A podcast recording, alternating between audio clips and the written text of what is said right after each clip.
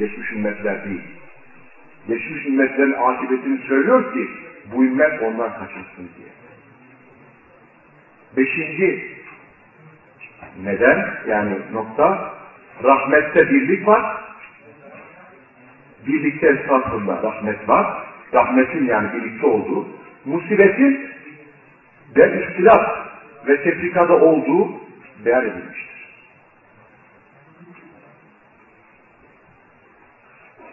Böyle bir girişten sonra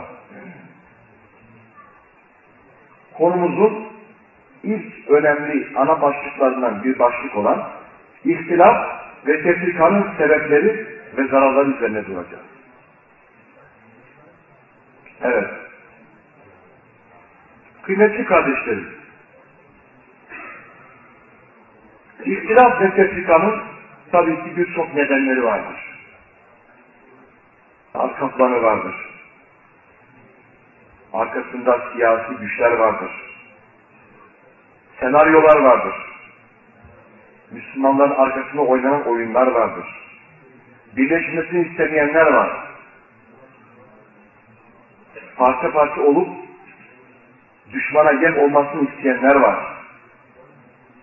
Tabi biz burada hepsini dile dökmemiz mümkün değil. Konuşmanın hacmi bunları zikretmeye müsait değil. Ancak burada üç tane ana sebebi ele alacağız detaylı bir şekilde. Birinci neden cehalet. Yani bilgisizlik. Neden cehalet? İslam dininin gerçekleştirmek istediği yüce gayeleri bilmemek. Birçok Müslüman bunu bilmekten aciz. İslam neyi gerçekleştirmek için gelmiş arkadaşlar?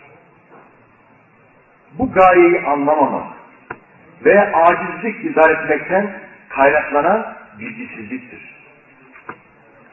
Buna ek olarak maalesef birçok Müslümanın zihninde yerleşmiş olan adedi turuki ilallahi adedi enfasi halaisiha Allah'a giden yolların sayısı yarattıkların nefesleri kadardır.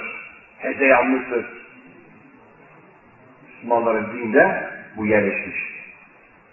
Yani Allah'a giden birçok yollar var. Her yol hakka ulaşır. Bu batıl düşünce. Veya Kur'an'a ders, Kur'an'a, Kur'an'ın metnine zıt olan bu uydurma metnini rivayet. Ümmetinin ihtilafı rahmettir. Peki ümmetin ihtilafı rahmetse İbn Hazm'ın dediği gibi ittifak azap mıdır? Bu kadar batıl bir şey olabilir mi arkadaşlar? Gibi yanlış söz ve uydurma rivayetlerin verdiği hoşgörü telakkisi bu gibi düşüncelere zemin hazırlamıştır. Yani Müslümanlar bunu kabullenmişler. Ayrıca cehaletin bir neticesi olarak cemaatlerin birbirine karşı menfi tutumları, aradaki iletişimsizlik, diyalog kopukluğu bu fitneyi daha da alevlendirmiştir. Yine cehaletin bir neticesi olarak bazı kimselere aşırı bağlanma, onları taklit etme, onları masum kabul etmeye kadar götürmüş, hatalardan mahfuz olduğu inancına götürmüş, tabi olunan bu kimseler de cahillerin onun etrafındaki, onun etrafındaki cahillerin bilgisizden istifade ederek onların hüsnü niyetlerini suistimal etmekle onları ne yapmış? İshal etmiş ve yanlış yönlendirmişlerdir. Bakınız cehaletin cezası nedir? El ceza min cinsi amel. Yani burada ceza yapılan yanlış amelin e, cinsinden gelir. Cahilsen işte böyle seni sömürürler. Uyuturlar seni. Hatta bu istismarcılar kendilerine bağlanan kimselere biatı şart koşmuşlardır. Biatı ile şart koşmuşlardır. Sakın ha başkasına gitme, sapıtırsın. biatı şart koşmuşlardır. Ve halifeye biatla ilgili rivayetleri, hadisleri kendilerine alet etmişlerdir. O hadisleri kendi şeyleri, kendi dareleri için kullanmışlardır. Ne yazık Halbuki onların hiç ilgisi yoktur.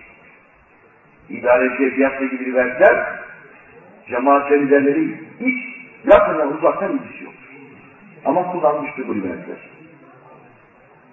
Biatın ön görülmesinin sebebi tabii ki bağlanan kişinin başka bir cemaati intikal etmesini önlemek içindir. Manevi bir tehdittir, bir baskıdır. Dolayısıyla bu cehalet fitnesi alabildiğine yayılmış, bölücünün en baş nedenlerinden biri haline gelmiştir. Bu bir. İkincisi, Es-taklidul a'ma, kuru taassub. Maalesef bilgisizlik bu kuru taassubu doğurmuştur. Hakkı belirli bir kimseyle veya belirli bir cemaatle sınırlandırma fikri, körü görünen taklitçilik hastalığı İslam tarihinden günümüze kadar çekişmelere, netice olarak İslam dininin zedelenmesine en büyük müessir faktör olmuştur. Taassupçuluk. Şahısları taklit etme, şahısları gaye edinme. Halbuki Kur'an-ı Kerim bile bizi Peygamberimizi taklit etmeyi yasaklamış. Dava onun davası olmadığını, dava Allah'ın davası olduğunu, Muhammed sallallahu aleyhi ve sellem bir gün öleceğini, siz arkanıza dönüp kaçacak mısınız diye Kur'an ikaz etmiş Müslümanlar. Dava Allah'ın davası. Falan kişilerin, filanların davası değil. Kuru taassubun gerek dini ve fikri gerekse siyasi olarak etkili olduğu çok alanlar var. Ancak buna geçmeden önce bakınız çok enteresan bir iki örnek vereceğim. Mekke'nin tarihiyle ilgili Fakid'in Fars'ın yazmış olduğu muazzam bir eser var. El-Ekid-ü Semin fi tarihi Beledil Haram'ın emin diye.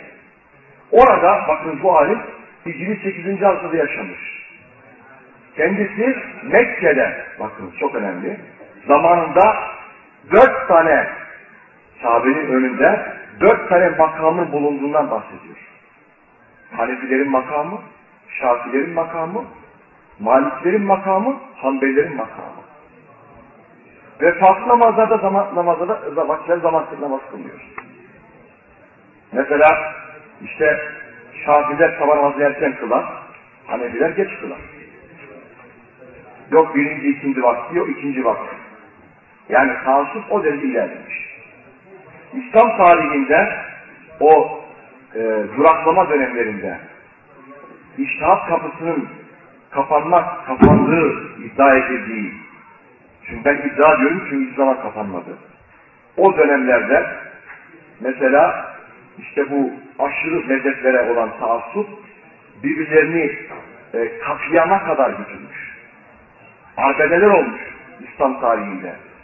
Köyler, şehirler yıkılmış. Bilhassa Hanefilerle Şafiler arasında. Hatta o derece ilerlemiş ki Hanefiler, Hanefilerde, Hanefilerin, Hanefiler kızlar, Şafilerden kız almanın caiz olmadığı iddiasında bulmuşlar. En son gelen bir fetvada Şafiler ehli kitap mertebesini indirmiştir. O zaman alınmak caiz olduğu fetvası verilmiştir. Bu İslam tarihi için bir karar sayısı arkadaşlar. Bakınız Hanefi ulemasından Kerisi Bağdadi diyor ki şu sözün yani getirmiş olduğu tehlikeyi anlayalım. Kullu ayetin ev hadisin yuhalifu kavli ashabina fe imma huve muavvel en mensub. Bir Müslüman bu söz söyledim arkadaşlar. Hangi ayet ve hadis bizim mezhep ilim adamlarımızın sözlerine muhalifse o ayet ya müevveldir ya da mensuptur. Vay be. Subhanallah. İmamların sözleri hüccet, Kur'an ve sünnet ser'i. Uyarsa alınır alınmaz. Bundan daha ilerisi olabilir mi?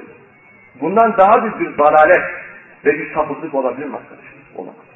İşte İslam dünyası daha önceleri İslam tarihi bu sahneleri ve bu olayları yaşamış. Neden? İşte bu kuru taassupçuluk yüzünden. Evet. Şimdi taassubun etkili olduğu alanlar birincisi itikadi konular inanç konularındaki ihtilaflar itikadi mezhep ve fırkaları doğurmuş. Yok eşari, yok masuridi, yok mutezili, yok cehmi, yok kaderi.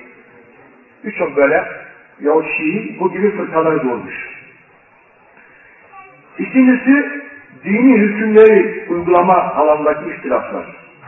Nasların Kur'an ve sünnetin farklı anlaşılması ve uygulanışı, fıkhi mezhepleri ve görüşleri ortaya çıkarmış, ekoller haline gelmiş ve bunlar üzerine taassuplar yapılmış. Son olarak da yorum, fikir ve metot farkından doğan ihtilaflar.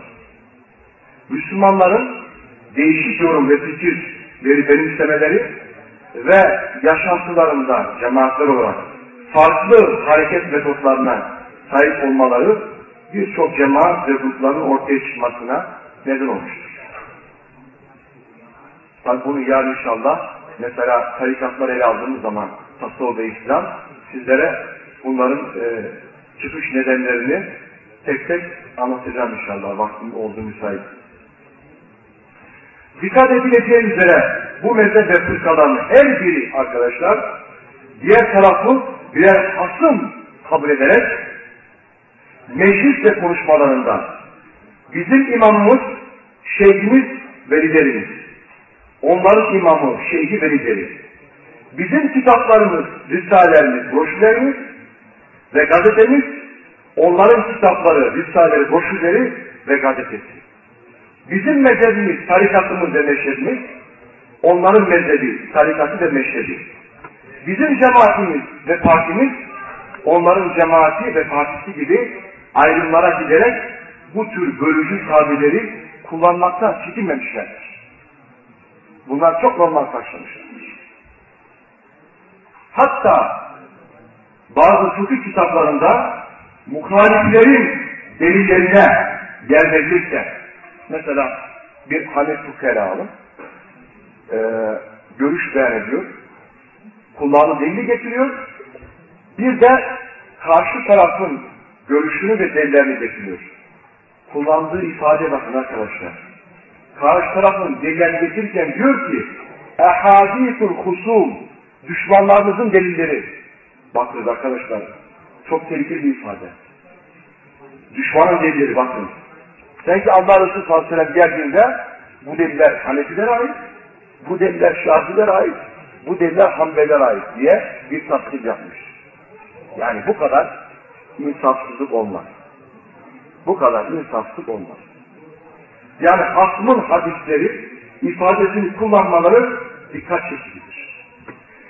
Kendilerini diğerlerinden temiz etmek, ayırmak veya farklı tanıtmak için zikrettiğimiz isim ve lakapları kullanmayı zaruri görmüşlerdir. Kendini ayırmak için. Böylelikle haklarında sanki Cenab-ı Hakk'ın şu ayet-i kerimesi tahakkuk etmiştir. Gerçekleşmiştir. وَتَقَطَّعُوا اَمْرَهُمْ بَيْنَهُمْ زُبُرًا كُلُّ حِزْبٍ بِمَا لَدَيْهِمْ فَرِحُونَ Nihayet insanlar dinleri konusunda aralarında fırkalara bölündüler. Her fırka, her grup kendilerinde bulunan ile tebliğ böbürlendi. Mü'minun suresi ayet 53. Çok enteresandır bakınız. Hicri 8. asırda yaşayan İbn-i Kayyum, İbn-i talebesi, radıyallahu anh diyor ki, bu ayet-i kerimenin tefsirinde Zübur'dan maksat, bakınız Kur'an Zübur'a diyor. Zübur'dan maksat kitaplardır. Çok enteresan bir ifade. Az önce ne diyordu? Bizim kitaplarımız bakın. İfadeyi unutmayın. Bak İbn-i Kayyum diyor ki, Zübur'dan maksat kitaplardır. Yani her fırka kitaplar telif edip ondan alıntılar yaparak onunla amel ettiler. Başkalarının kitaplarını nazarı itibar almadan insanları bu kitaplara çağırdılar. Hatta günümüzde bazı kitaplara renkler verilmiştir.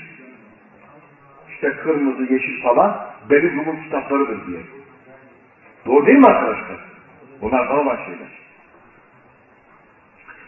Bugünkü cemaatlerde aynen durum vaki olduğu gibi diyor İbn-i Kayyum. Bakınız. Tarih Hicri 8. asır. Kendi dönemini anlatıyor. İbn-i Kayyum İlhan Vakti. Cilt 2 sayfa 145. Her fırkanın veya grubun kendisinde bulunanın ile sevini gömülenmesi nedeni kendisini hakta görmesidir. Hak bir olup arkadaşlar, tazik etmediği halde, çeşitlilik arz etmediği halde, bir olduğu halde, bütün bu fırka ve cemaatlerin inançları muhtelif, anlayışları farklı, fikir ve düşünceleriyle birbirinden uzak olmalarına rağmen kendilerini hatta yani kitap ve sünnette olduklarını iddia etmeleri gerçekten garip bir çelişkidir. Hak bir, kendileri farklı ve herkes ben kitap sünnetteyim. Nasıl oluyor bu? Bu çelişki nasıl birleştirebiliyor? Ancak unutulmaması gereken bir kaide vardır. O da ispattan yoksun iddialar boş kuruntulardan ibarettir. Yani bu iddialar sadece boş kuruntudur. İstediği kadar bunu söylesinler. Herkes Kur'an ve sünnete uyduğu kaderince haklı olabilir. Uzaklaştığı kaderince de dalalettedir. Öyleyse bu durum bizi şu tespite götürmektedir arkadaşlar. Söz konusu fırka ve cemaatlerin haktan nasipleri olmakla birlikte bakın. Yani diyorlar ya yiğidi öldür hakkını yeme. Haktan nasipleri oldukları birlikte, olmakla birlikte kitap ve sünnete bilerek veya bilmeyerek muhalif oldukları noktaların bulunduğu ve tahsil edilmesi, düzeltilmesi zaruri hataları bulunmaktadır. Bunu kimse inkar edemez. Her ne kadar kendileri bu gerçeği idrak etmeseler bile. Çünkü bu garip çelişki arkadaşlar, İslam dininin vazgeçilmez iki kaynağı olan Kur'an ve sünnette mevcut değildir bu kadar çelişki. Bu olsa olsa günümüz Müslümanları kendi zihin yapılarında yatmaktadır bu çelişki. Kavramlarda yatmakta. Düşüncelerde yatmakta bu çelişki. Evet. Kuru taassüp dedik. Onları e, geçtik. Şimdi üçüncü önemli faktör ki bu en tehlikelisi enayet, havaya tabi olma, makam ve mansıbı veya riyasetliği kaybetme korkusu. Bakın çok önemli bir noktadır. Müslümanların birlik içerisinde olmalarına engel olan en büyük amil bu olacak. En büyük faktör ve bu. Çünkü bu tür sıfatlara sahip olup idareci durumunda bulunan şahsiyetler zikrettiğimiz manevi hastalıklar nedeniyle genelde birleşmeye yanaşmazlar, giderler. Bununla beraber cemaatleri idare eden şahsiyetler aslında bu sıfatlardan uzak, samimi kimselerin var olduğunu, inan, olduğunu inanıyoruz. Ama ne yazık ki Müslümanların Müslümanları birleştirici yönde bir hamle görünmüyor ve buna yanaşılmıyor. Muasır bir mütefekkirin tabiriyle İttekâkû ve alâ ellâ yettefikû. Sanki Müslümanlar ittifak etmemeye ittifak ettiler. Evet, İslam için bu gerçekten acı verici bir durumdur. Ayrıca cemaat liderleri arz edilen liderleri arz edilen tutumlarıyla kendilerine tabi olanların diğer Müslümanlarla birleşmesini bu durumlarıyla engellemiş oluyorlar. Bu ağır sorumluluğun hesabını Rableri huzurunda nasıl vereceklerini kendi düşünce ve izanlarına bırakıyoruz. Kur'an ve sünneti doğru anlamaya ve birlik şuurunu idrak etmeleri açısından, anlamaları açısından cemaat liderlerine arkadaşlar bakınız, İmam Ebu Davud'a sünen sahibi Gizli şehvet nedir? Nahiye şehvetul hafiye sorusu üzerine huve hubbu riaset riaset sevgisidir cevabını verdiğini bu cemaat liderlerine hatırlatmak istedim. İhtilaf ve tefrikaya temel neden olarak bu üç noktayı burada sizlere zikretmiş olduk. Yukarıda işaretimiz gibi konuyla ilgili olarak daha başka sebeplerin bulunduğunu kabul etmekle beraber konuşmamızın e, zaman süresi nedeniyle bu kadarlıkla yetiniyoruz. İhtilaf ve tefrikanın zararları ve Müslümanlar üzerinde kötü etkileri bulunduğu bir gerçektir. Burada nedenlerini arz ettik. Şimdi ise burada zararlarını ele alacağız. Bunların tespitini yapmak ve doğurduğu sonuçları değerlendirmek durumundayız. Yani e, bunları bilirsek belki bir hamle adım atarız birleşme yolunda. Saygıdeğer kardeşlerim, İhtilaf ve tefrika hangi toplum ve millete girmiş ise o toplum ve milletin sonuna hazırlamıştır. Düşman birlik çeşitli olan bir topluma giremez. Ancak dağınık bir topluma girer. Onları yok eder. Dolayısıyla bu hastalığın, bu en büyük örneği bugün Irak. Irak'taki olan olaylar en bariz örnek. Dolayısıyla bu hastalığın kötü etkilerini ve sebep verdiği zararları tespit edip doğurduğu sonuçları değerlendirdiğimizde karşımıza şu acı tablo çıkmaktadır. Bir, İhtilaf ve tefrika Müslümanların birbirini zedelemiş, maddi ve manevi alanda gerilemesine büyük ölçüde sebep olmuş ve ilerlemesini de o derece etkilemiştir. İki, bunlar zararları.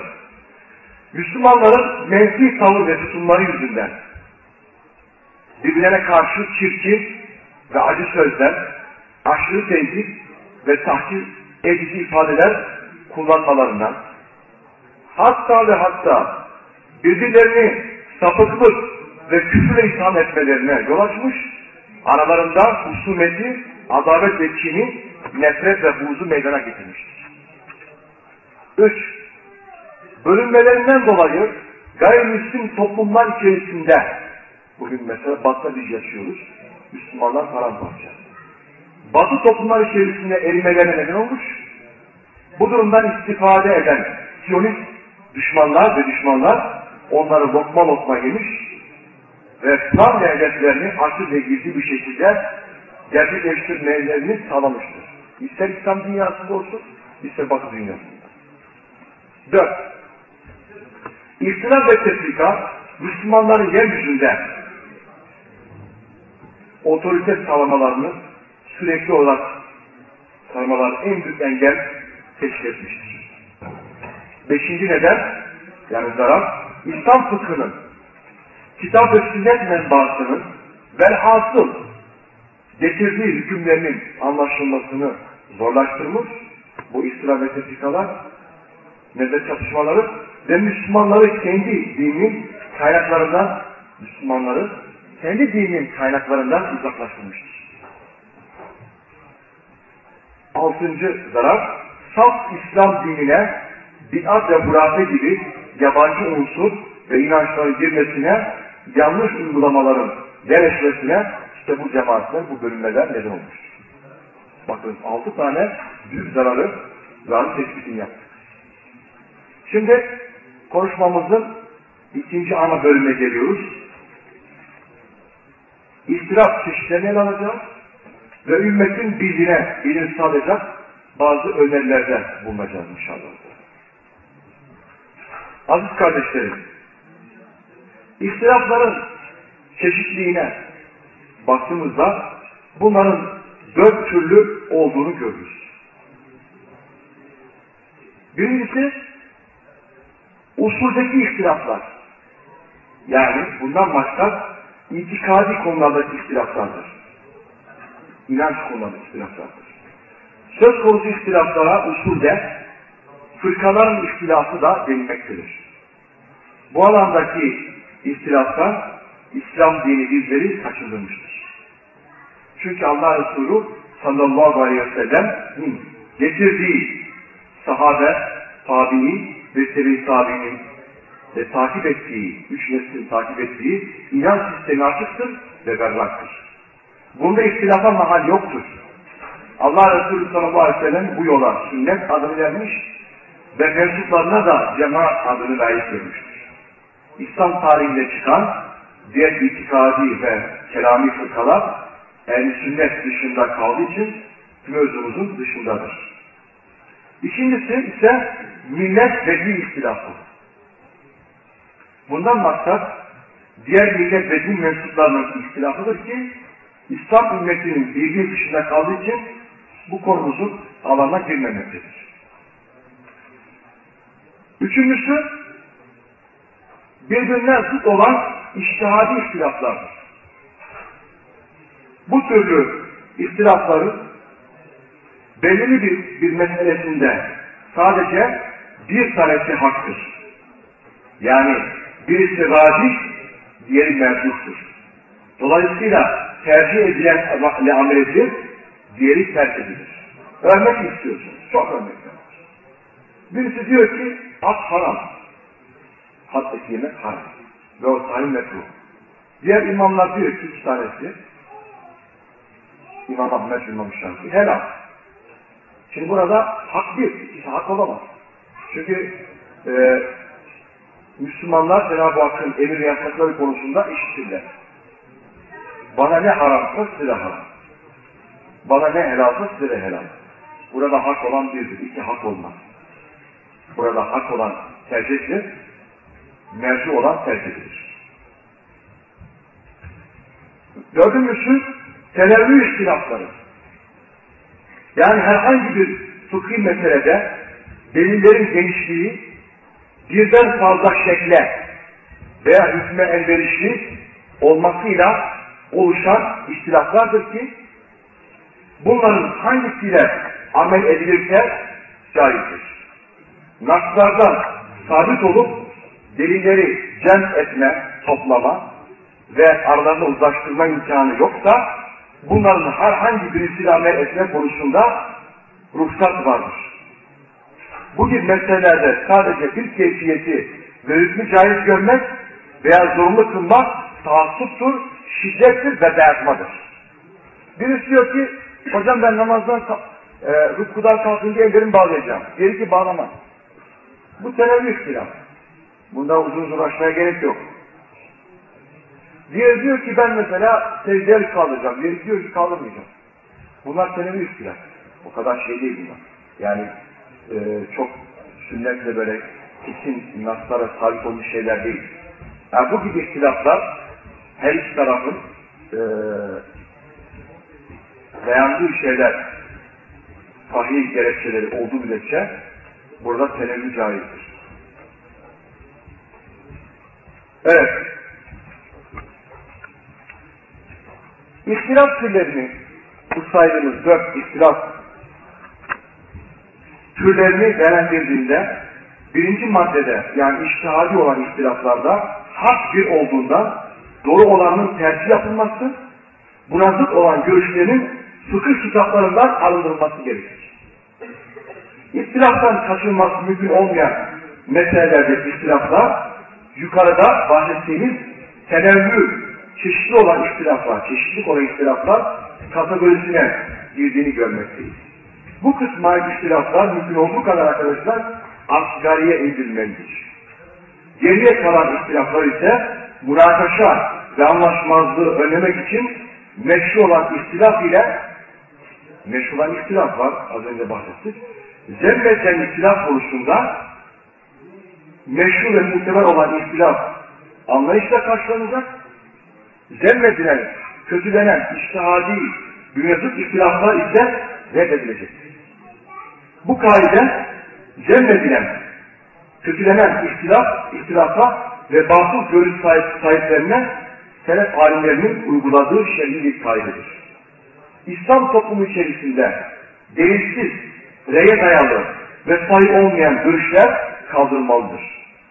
Ta ki ulemanın şart görüşleri, çeşitli cemaat ve gruplarının batıl fikir ve inançlarının kaynağı bu şekilde kurtulmuş olsun. Bu değerli kaidesi anlayışı İslami toplumlara empoze etmesine büyük ihtiyaç vardır. Değerli kardeşlerim, şimdi ihtilafların çeşitlerini ettikten sonra ümmetin birliğini sağlayacak bazı öneriler bulunacağını, bunları diledikten sonra konuyu bitireceğim.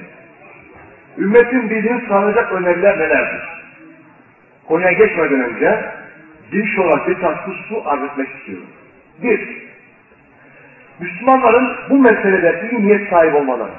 Birleşme konusunda herkes iyi niyet sahibi olacak.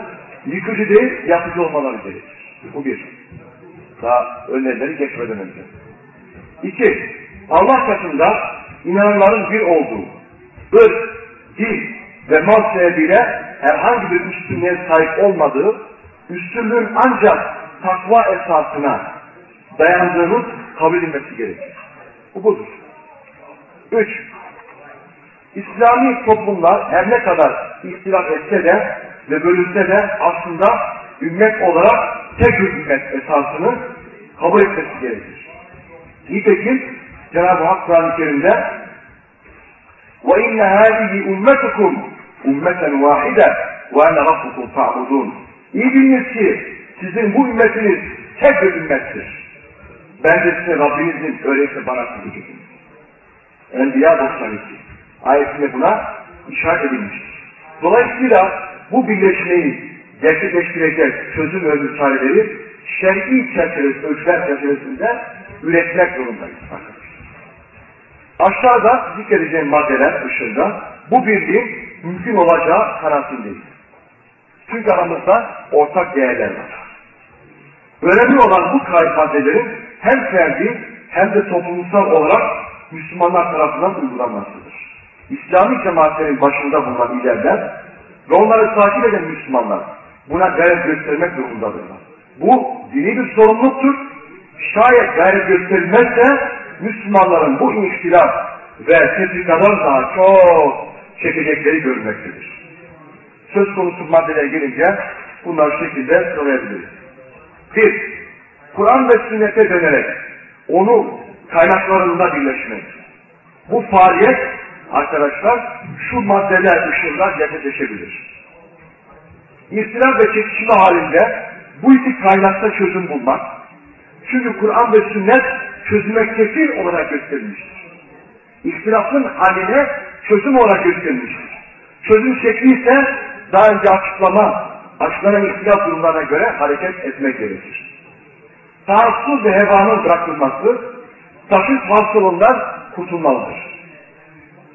Gerçek ilmi öğrenerek, öğreterek İslam'ın temel prensipleri çerçevesinde hür bir fikir yap, hür bir fikir yapısına kavuşulmalıdır. Taşvistten kurtulmanın tek yolu bu. Her şeyin meselede zayıf dedi bırakıp en kuvvetli, raci olanı alıp merci olanı bırakılmalıdır. Bu projeyi arkadaşlar bakın dikkat çekelim. Bu projeyi kolektif bir çalışma halinde İslam ilimlerde uzman olan ilmi bir heyetin üstlenmesi Müslümanların yararına olacaktır. İkinci madde. Selef-i Salih'in neslinin anlayışına uygun bir şekilde Kur'an ve sünneti anlamak, meselelerin çözümünde onların görüşlerine müracaat etmektir. Çünkü onlar Allah Resulü sallallahu aleyhi ve sellem tarafından tesbih edilmiş insanlardır. Üç nesil. İmam Malik'i sözü var hatırlatırım. La yeslu amra hadil umme illa bima salaha bi. Bu ümmetin işi, durumu e, ıslah olunmaz ancak evvelkilerin o üç neslin salah olduğu şeyler salah bulabilir. Yani e, iyileşir, kurtulur, kıvama erebilir. Üçüncü madde. Dinde yenilik ve bidat çıkarmaktan kaçınmalıdır. Çünkü bidatçılık hem fert hem de cemaatleri Kur'an ve sünnetten uzaklaştıran en tehlikeli unsur. Peygamberimiz sakındırdı, en tehlikeli unsurdur. Unsur, unsurdur. Dördüncüsü, İslami toplumlardan şirk, hurafe ve bazı inançları bileşlendirme yoluyla yok edilmelidir. Beşinci madde, özellikle zahiri amellerde dış e, olarak yaptığımız dıştan görünen zahir amellerde birlik ve beraberlik gözetlemelidir. Böylelikle iç ve dış yönüyle Müslümanlar arasında bir bağın kurulmasına zemin hazırlanmış olur. Örneğin en basiti Numan bin Beşir'in rivayetinde Hazreti Peygamber'in namaz kılacağı zaman safların birleştirilmesi konusunda gösterdiği hassasiyet. Bu zahiri bir birliği ne yapıyor? Ümide zemin hazırlamış oluyor.